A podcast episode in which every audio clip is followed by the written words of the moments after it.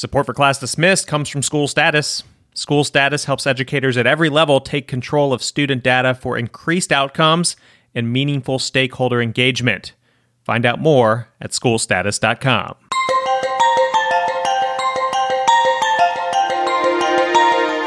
You are listening to Class Dismissed, episode 202, and I'm your host, Nick Ortego.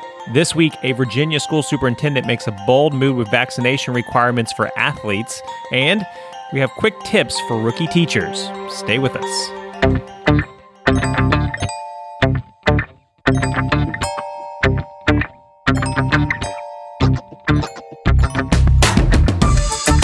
Class Dismissed is the podcast that inspires educators through story. Each week, we cover some of the hottest topics and news in the world of education. Plus, we hear from a guest with a bright idea for education that you can apply in your community. This week, how and why a teacher in a small Mississippi town is determined to work diving, scuba diving, into her curriculum.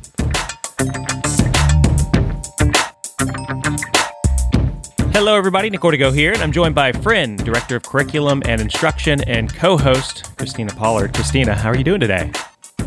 Hey, I'm safe. I know we're, safe. I, I, think it's fair to uh, let everybody know that we just um, made it through. Uh, I guess for us, our sake, it was probably more like tropical storm winds from Hurricane Ida. Um, yeah. Of course, Ida uh, moved through last night uh, over around um, New Orleans and Houma and Grand Isle, Louisiana, um, and causing massive devastation that's even really unknown at this point as we're recording. And I'm sure a lot of that will be revealed in the coming days, but um, we're glad to be safe here. We were kind of hunkered down and prepared, but um, I think we mostly just dealt with some power outages and, and, some heavy rain here. How are you? Absolutely, absolutely. I'm just grateful. We we still have power.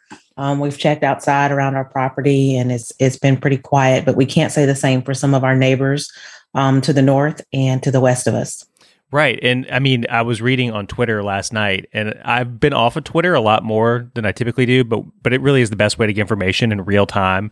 And so as we were watching the hurricane come inland over Louisiana, I hopped on there and I just got pulled into the vacuum and and the stories, the the cries for help yeah. from people in like Laplace saying, you know, so so many people in a home, we're in our attic water's mm-hmm. rising come help us like that it was really rough to read through that scary and, and it was mm-hmm. dark at the time so we really don't know what we're dealing with there so hopefully everyone's okay um, in that part of the country and uh, things will work out but i think without a doubt you're talking about power outages in the new orleans area and greater new orleans area looks like for weeks yeah we've come a long way with uh, rescue and recovery i know that we have um, trails of power trucks coming from different directions headed to Louisiana.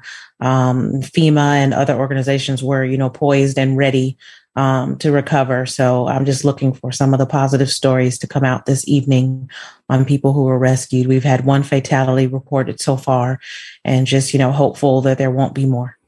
No doubt. So we'll keep them in our thoughts and our prayers. And uh, of course, uh, we're going to shift to uh, other news going on around the country uh, regarding education. And uh, the one story that kind of caught me um, off guard this morning was one I just read from my old school district where I uh, grew up, up in Northern Virginia, Fairfax County Public Schools, which is a large school district. Um, they are now going to require, straight from the superintendent, require that all students participating in athletics be vaccinated. So while they aren't necessarily saying all students need to be vaccinated to come to the school, if you want to play in our athletic programs, you need to be vaccinated. Do you think we'll see this happen elsewhere around the country? I don't know. That's tough to say. I'm not I'm not real sure of the legality of that. Um, because you're going against people's rights, and clearly there are a ton out there who, you know, don't want to be vaccinated and don't want to wear a mask.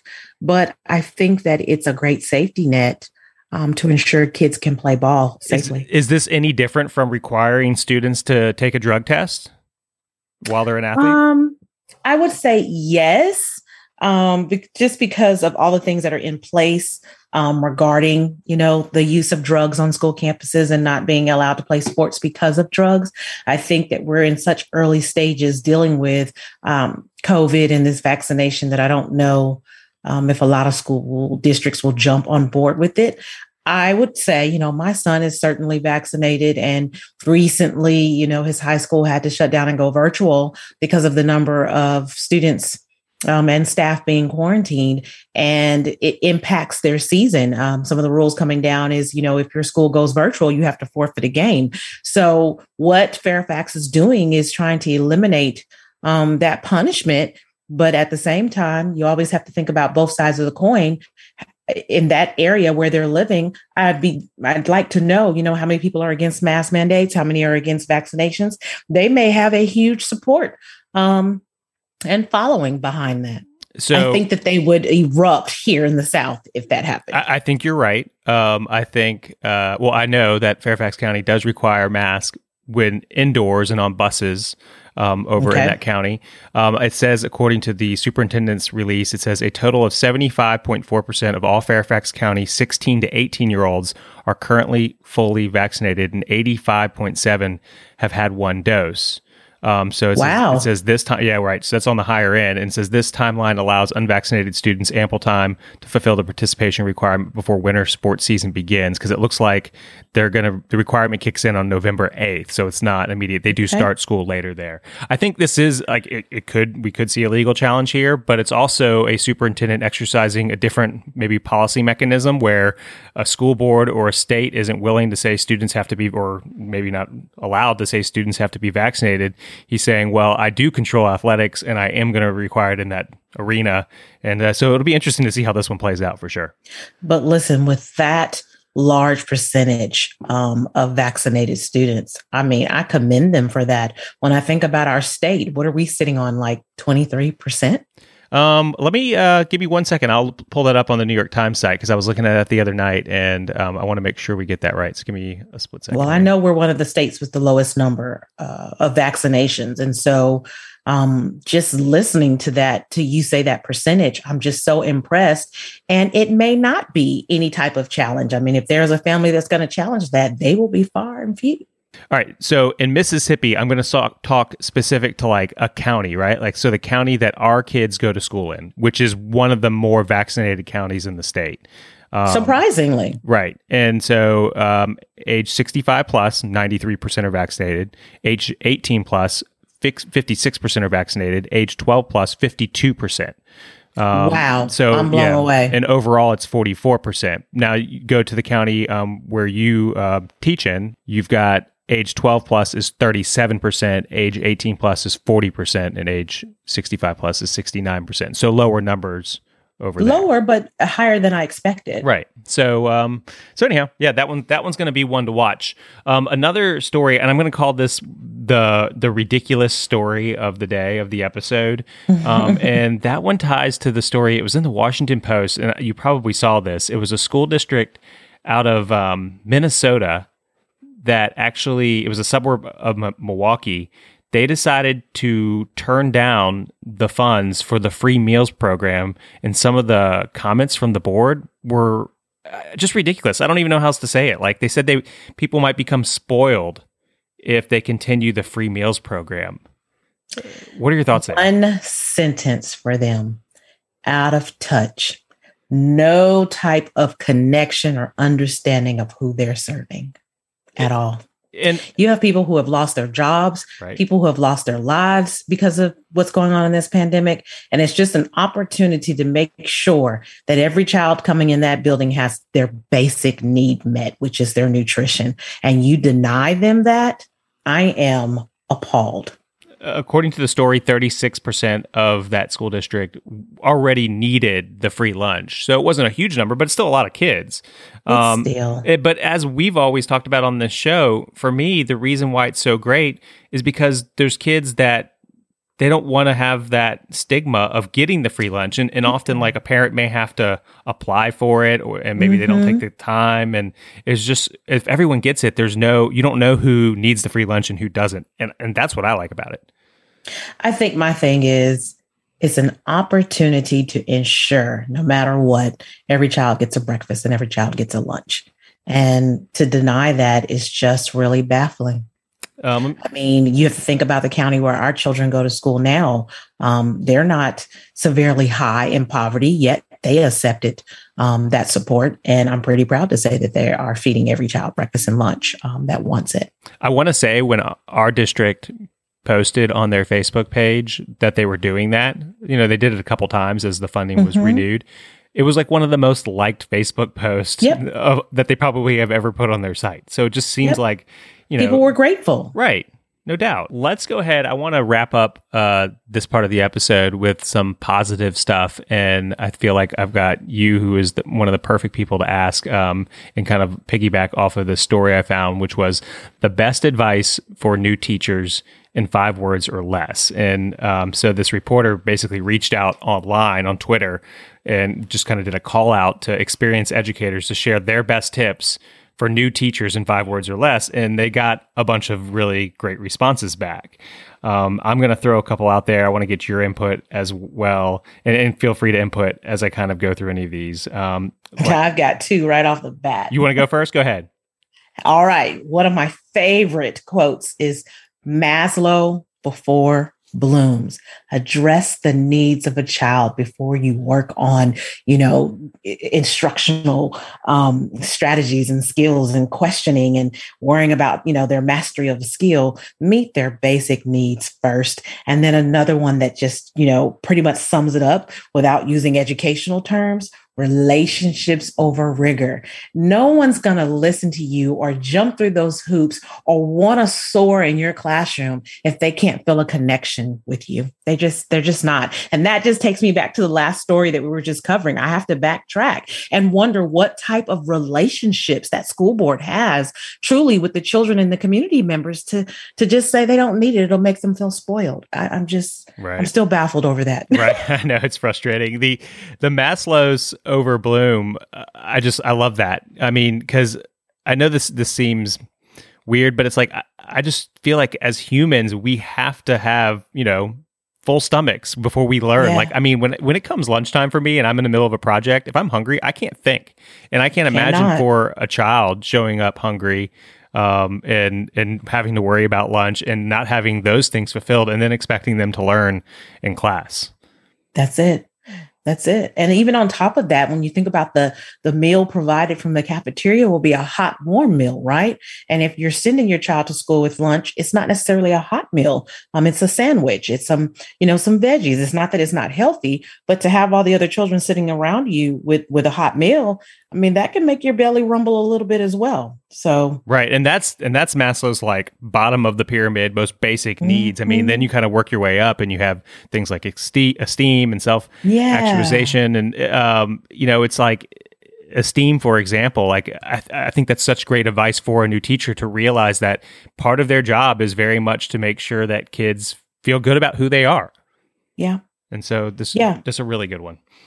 Well, I have to jump out there and say this also is when we talk about meeting the needs of children before you can, you know, get them to connect and want to work hard for you in your classroom, we also have to meet the needs of teachers and remember that you cannot put students first if you're putting teachers last. Uh, they they're both first. That is a fair point. Um, so other things that came from this story um, was start smiling on day one. Why do you think that's important?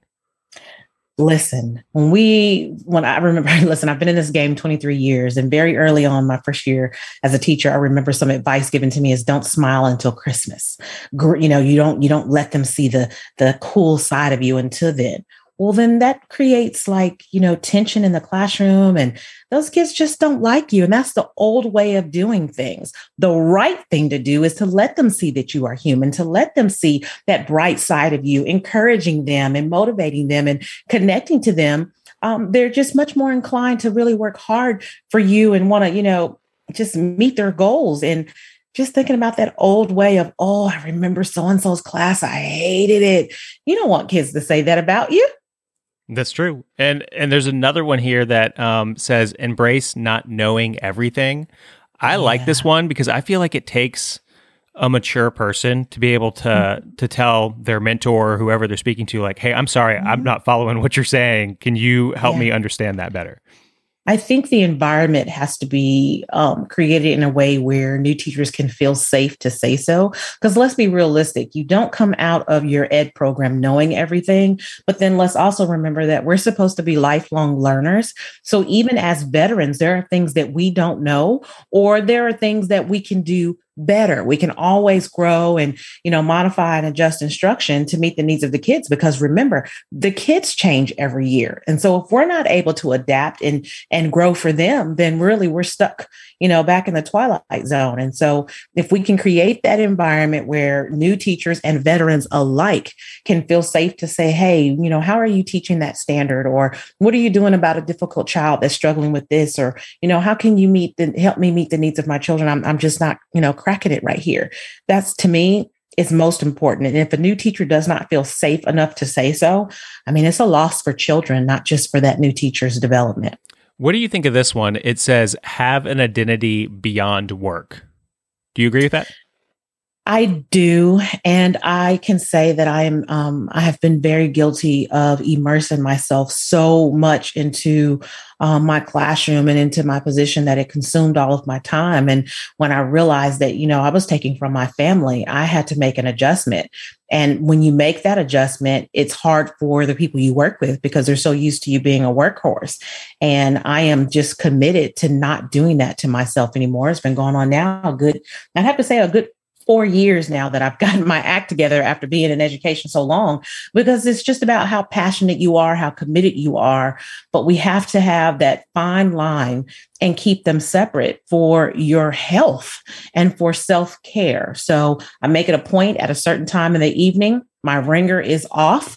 Um, I try not to contact my team members or send emails. If I'm going to send them, I'll schedule them to go out the next day. We have to practice, you know, what we preach and be an example.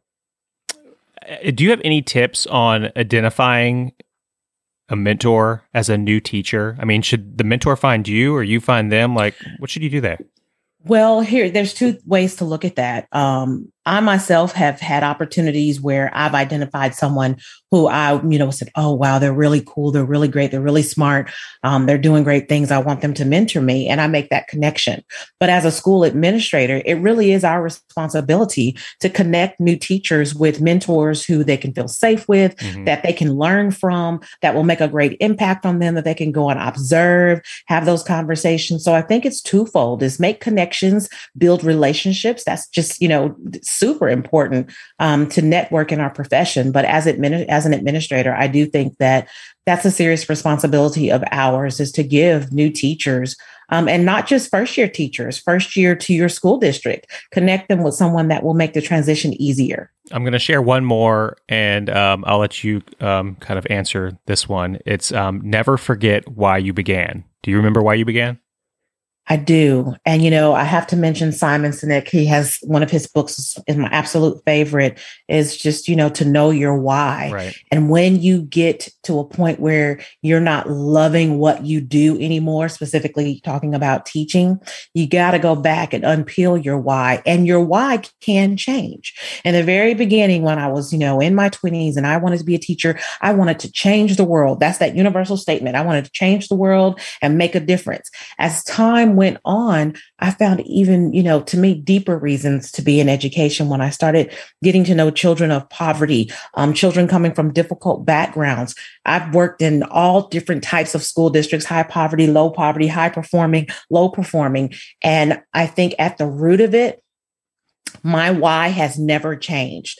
Just being a rock solid teacher for a child and being able to envision who they can become in the future and knowing that you've been a part of that. And now that I have students who are actually adults married with their own children, every time I run mm-hmm. into one of them or every time I, you know, just communicate with a student from my past, it just makes my heart happy that what I'm doing makes a difference when they say to me, you know, you were the hardest teacher I had, but you made the greatest impact on me.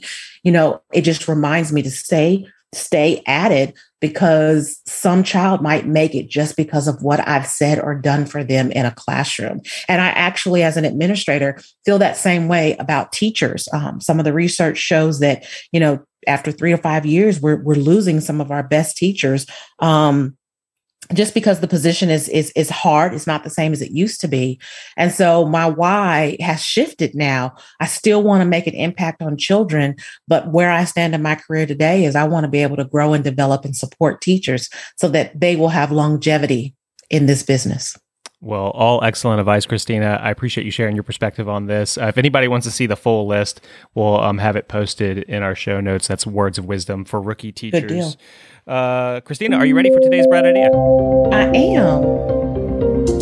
Our guest in today's Bright Idea segment has an ambitious way to bring science to the next level for her students. Veronica Wylie teaches high school science in the small town of Hazlehurst, Mississippi.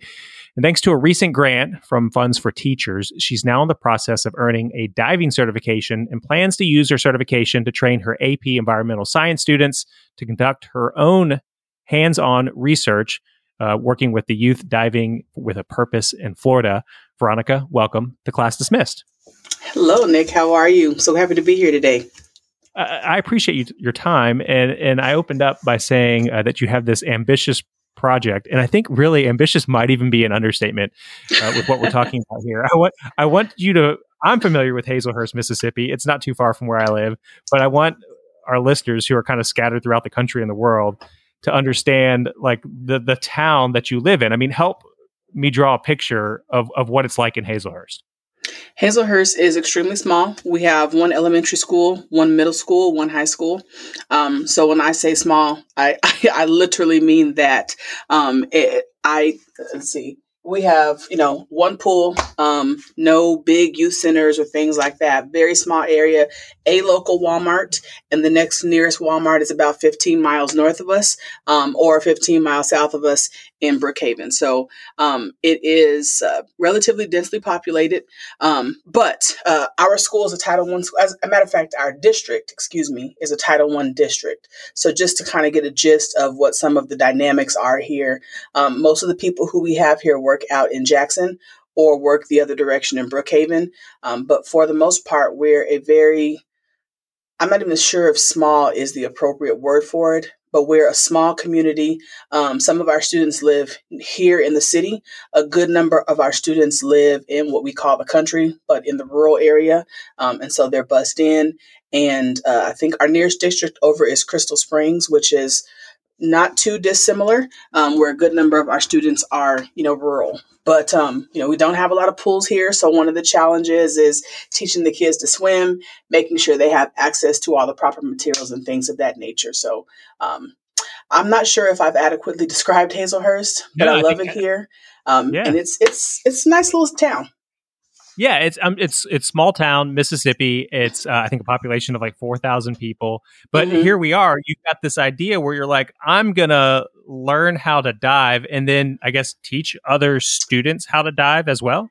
Absolutely, absolutely. And not just teach them how to dive, teach them how to dive uh, with intention so that I guess my, my thought process on everything in life is that whatever you do, you should be A, intentional about it, um, and B, it should bring some sort of value to your life and to your community. So my hope is that, you know, with me going to do this, I would be bringing some value back to my community and offering some experiences and opportunities that my students just wouldn't otherwise have. I absolutely love that. So you're in a way you're you're trying to bring um, science uh, to the students rather than just trying to teach it in a class. Is is that absolutely? Okay. I'm a big fan of Eric's experiential learning, um, and I believe that students learn through experience far better than they learn through lectures. So, one of the things that I do outside of the school, um, I have a small nonprofit called STEM South that I run, and we do, you know, robotics and we do tutoring, and um, you know, we do other STEM activities. We put on Astro Camp over the summer. So there are small things that we're doing that seem big in the grand scheme of things, um, but just you know, I, I, I believe that we can experience science in more ways than we could ever imagine. And because I know that, and because as an adult I've been privy to some of those experiences, I just want to bring those back to this neighborhood. I love your ambition there, and I think that's great. Um, you you tell me uh, that you're you're going to be learning how to dive. I guess you're already kind of going through the process. I mean, how hard is that when you're in Hazlehurst, Mississippi? Are you practicing in pools? Are you going to the Mississippi Gulf Coast or Florida or what? So my intention was actually to go to Florida to get my open water certification, um, but I spent some time over my summer and actually completed my certification. So the process is relatively simple. Um, I reached out to a couple who lives in Atlanta, um, so that's how difficult it is. Uh, but I reached out to a couple who lives in Atlanta. They are uh, members of the National Association of Black Scuba Divers, and they, as a couple, train people um, to scuba dive. So I went to uh, Marietta, Georgia, spent about three days there, did my training in a pool where they taught me how to snorkel um, and how to do certain basic underwater maneuvers. And then um, much of the pool thing has to do with getting comfortable in the water, you know, being able to breathe underwater because you tend to hold your breath, how to control your buoyancy, and some of the science behind diving. Once I was at a place where I was a little bit more comfortable, we waited a week or so, and then I went to Pelham, Alabama, um, to a place called Blue Water Park, and it's a basically a, an extremely deep rock quarry. And I went and did my first uh, six dives there. And they took me there and I received my certification. So I did finish one small part um, of, of the, the my fellowship project. Congratulations, you're off to a good start. So, like, what, where do you see yourself a year from now? I mean, is that at that point, are you going to be working with students, or will that even be sooner? I've reached out to Ken Stewart, who is the director of Youth Diving with a Purpose, um, and the actual Diving with a Purpose, the adult component, um, and talked to him about what it would look like branching their organization uh, down to Hazlehurst. Um, so, what he's he's helping me plan and hopefully helping me raise money for um, is setting up a program where I am um, bringing in facilitators and teachers who are able to teach the children the proper mechanics, the proper skills, so on and so forth. And then, you know, annually taking them to go get certified so that they can get in their quality dives, they call them, um, and then eventually be able to do that, to do, do diving with a purpose. So it's probably going to be a good six months to a year before we're really able to establish something um, subsequent or uh, something real. Um, right now, we're kind of in the thought process, but I, I did reach out to him um, and he gave me some great input about how to get that started, how to get the proper equipment, and who I could contact who might be willing to come and volunteer. Why diving? Why why was that the thing for you? Well, there are a couple reasons. Um, the first is for me, I'm always uh, a fan of the idea of breaking stereotypes. And there is that big stereotype that Black people don't swim, um, and further, that Black women don't swim.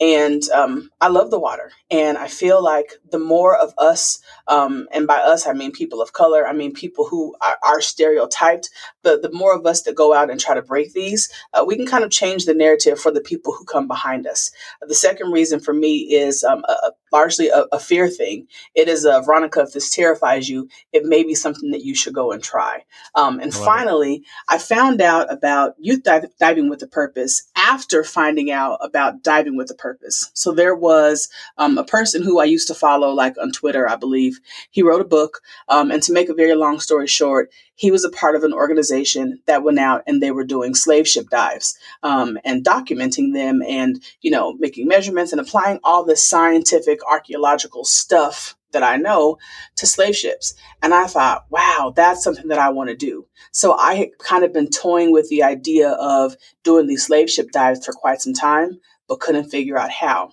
So I eventually found out that it was the organization Diving with a Purpose, got online, found out what I needed to do and realized that it took me getting my diving certification and then I had to log a certain number of dives before I could go out and, you know, join the the group. So that was sort of the the precipitant. Um, and after I got that idea and realized this was something that was actually possible, I found out about youth diving with purpose and realized well, if this gets me so excited, certainly my students can be equally as excited um, and they can see some of the things that I also will be seeing for the first time.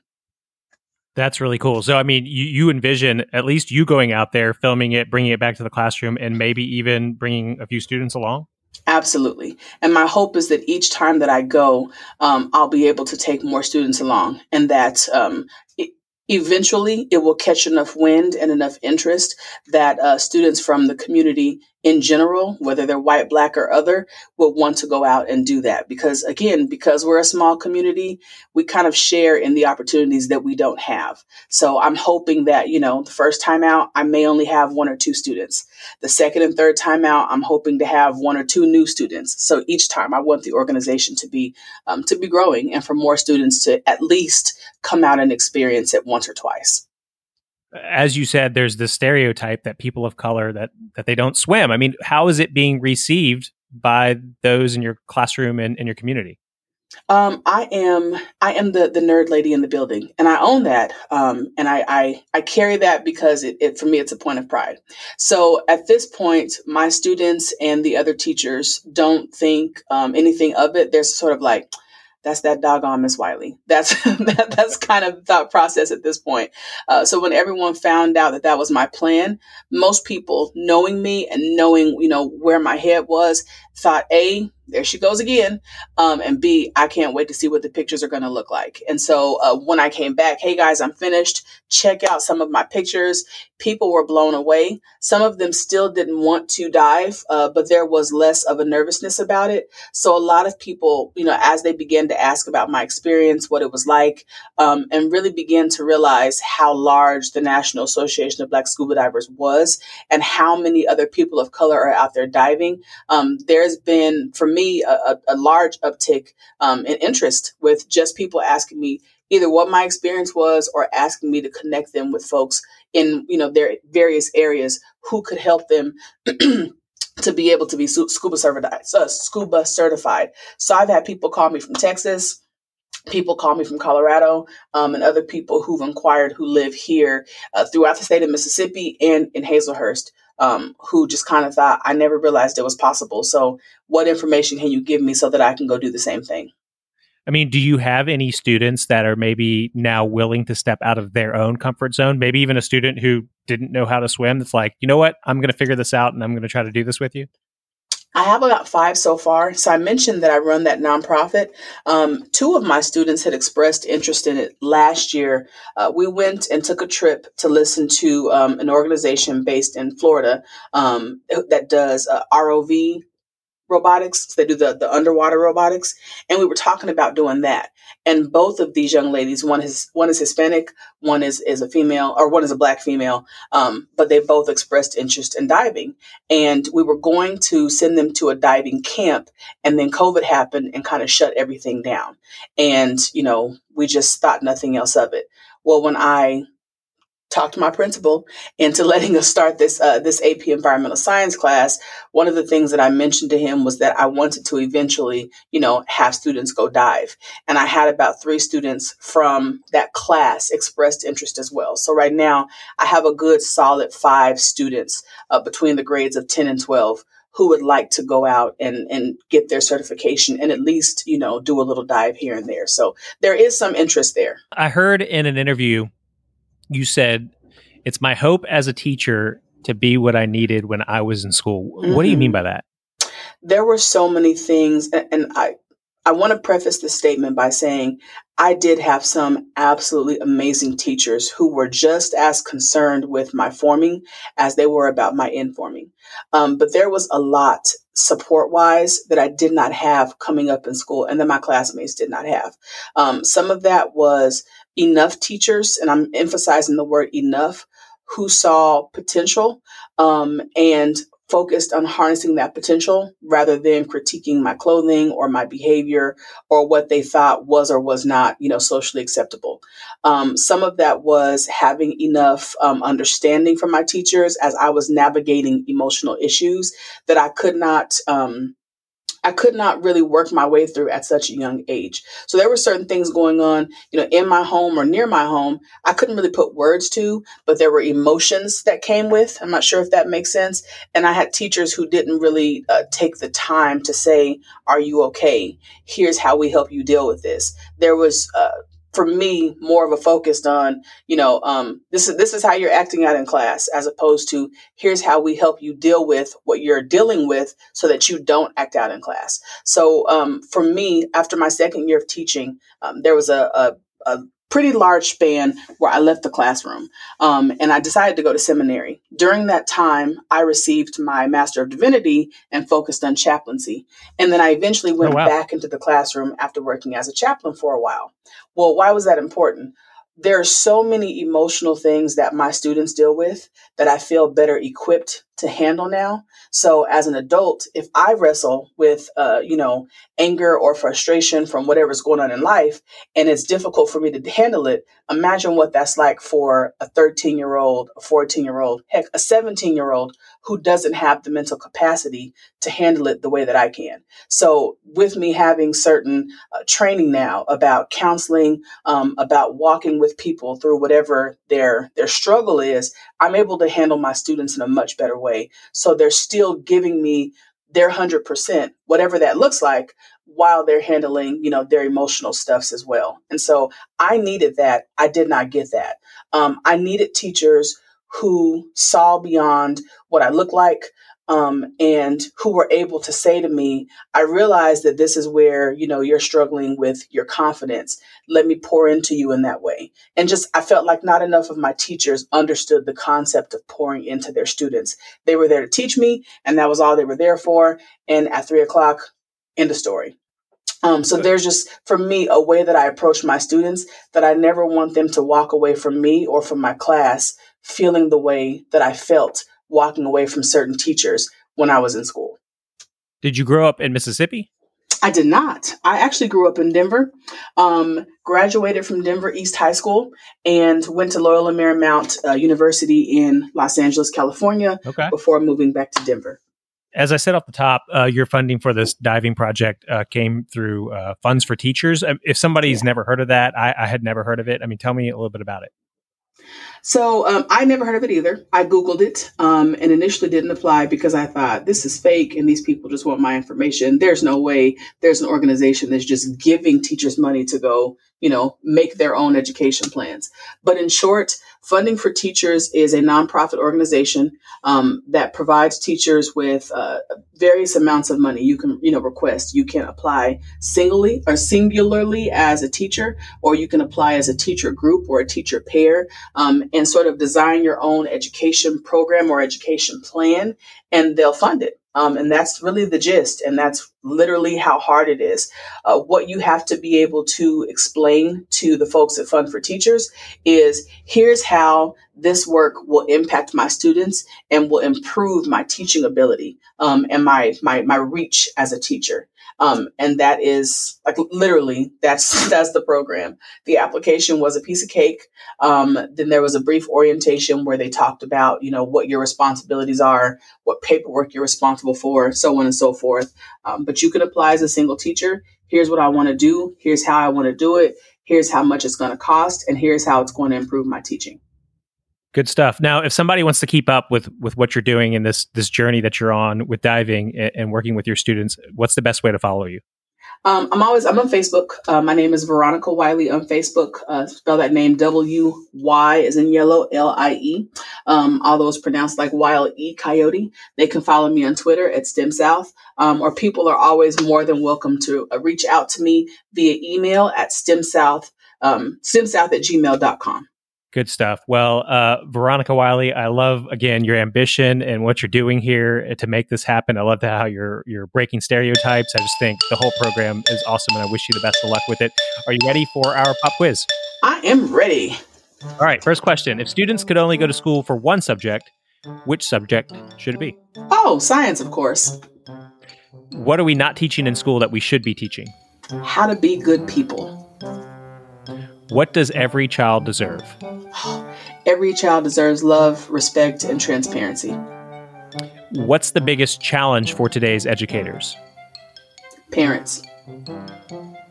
What's the best gift to give an educator? Mm. Compassion. Which teacher changed your life? Oh, there have been so many. Um, Going back to the fifth grade, my teacher, Miss Brown. How was that? She, uh, who she was rough on me, and she would hug me and chew me out all at the same time. She held me to a very high standard, and she challenged me to um, to see the world differently than I did.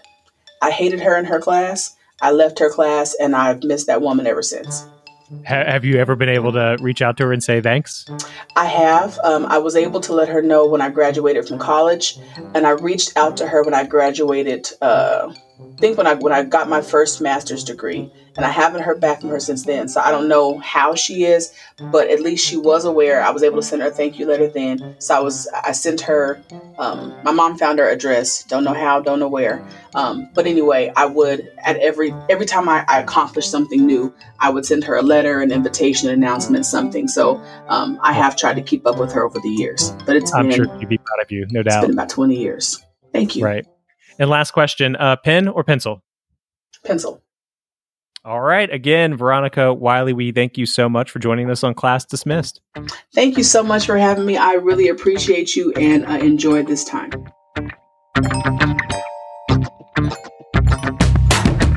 That's going to do it for this episode of Class Dismissed. If you want to send us an idea or comment, remember you can always email us at info at classdismissedpodcast.com or tweet us at classdismiss. We're here to support educators, but we need your support as well. So please subscribe to the show, and we'd also appreciate it if you could leave us a five star review on iTunes. On behalf of all the good people working at School Status and Christina, representing all those educators out there, thank you for listening. I'm Nick Ortego, and I'll talk with you next week. Class dismissed.